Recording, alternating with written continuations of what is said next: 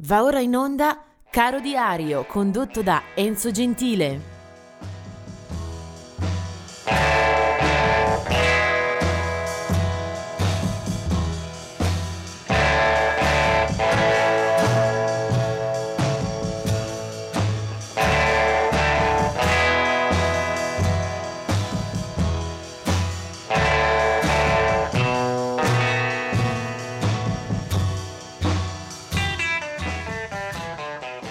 Bentrovati in questo 9 luglio. Cominciamo a vedere un, uh, una morte eh, importante che riguarda peraltro anche il uh, campo del cinema. Infatti nel 1998 muore Roy Rogers, un uh, attore americano noto per una lunghissima carriera, soprattutto nel cinema di stampo western eh, però eh, affiancata in parallelo anche da una discografia piuttosto fitta e di successo già dalla metà degli anni 40 e poi eh, anche album, eh, conobbe pure l'ebbrezza delle classifiche, Roy Rogers. Vediamo invece quali date di nascita cadono in questa giornata del 9 luglio. Del 1929 era Lee Hazelwood, un eh, bravo, bravissimo musicista dalle tante facce perché è stato produttore, eh, cantante con dischi a, a, suo nome e soprattutto poi eh, autore. Eh, ricordiamo proprio un paio di titoli che ci rimandano ai gloriosissimi anni 60 di Lee Hazelwood una era These Boots Are Made for Walking di Nancy Sinatra e un'altra era Some Velvet Morning che io ricordo in una magnifica versione dei Vanilla Fudge. Eh, Lee Hazelwood poi ha anche eh, firmato parecchi dischi a proprio nome, eh, bisognerebbe guardare un po' dentro la sua discografia, ci farebbe molto bene.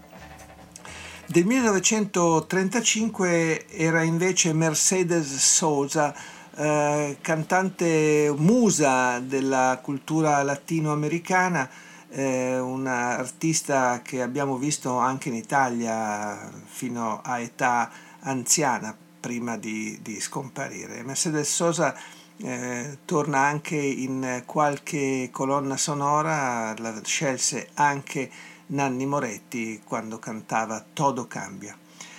Del 1947 è Mitch Mitchell, eh, luminosissimo per l'inizio di carriera quando negli Experience è il eh, motore ritmico al fianco di Noel Redding basso e soprattutto di Jimi Hendrix alla chitarra.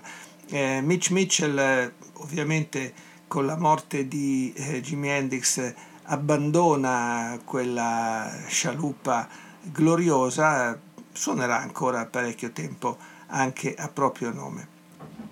Del 1957 Mark Elmond, eh, il Mark Elmond dei Soft Cell, gruppo di successo al di là della manica, con molti singoli e molti brani eh, fortunati negli anni 80 e poi 90 del 1959 invece Jim Kerr, eh, leader, fondatore, voce e volto dei Simple Minds, un gruppo che è tuttora in eh, carriera, tuttora in attività, i tempi migliori li hanno sicuramente vissuti negli anni 80 e poi in parte nei 90. All'inizio venne visto come un possibile alter ego questo gruppo rispetto ai, agli irlandesi U2. Loro arrivavano, arrivano dalla Scozia, Jim Kerr ha anche scritto gran parte del materiale dei Simple Minds. Nel 1964 invece la nascita di Courtney Love, eh, personaggio artista, eh, cantante sicuramente discussa, eh, ha fondato e guidato le Hall, ma le cronache hanno parlato di lei soprattutto in quanto eh, compagna, moglie e poi vedova di eh, Kurt Cobain. 1975 è la nascita di Jack White, un folletto del rock americano che ha sempre avuto tantissimi progetti, vite e carriere parallele, eh, prima White Stripes, poi un'etichetta discografica, poi Raconteurs, insomma tante eh, vite sempre spese con eh, il giusto piglio, un musicista che potrà dare ancora molto e che va sempre osservato ad ogni sua mossa.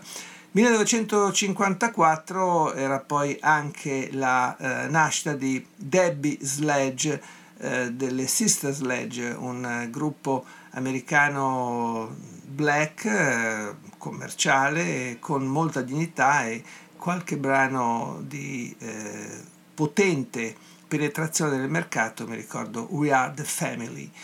E vediamo invece il personaggio su cui appuntare e poi ascoltare qualche cosa è Bon Scott. Eh, bon Scott, eh, artista eh, che nasce nel 1946, eh, lega la sua vita breve, eh, purtroppo, alle prime annate dei, dei, del gruppo degli ACDC, band australiana eh, formata dai fratelli Young eh, Bon Scott è praticamente fin dai primi passi nella formazione, poi eh, però morirà il 20 febbraio 1980 eh, per overdose alcolica, per eh, malori assortiti e quindi eh, il suo addio eh, porterà il gruppo alla sostituzione con Brian Johnson.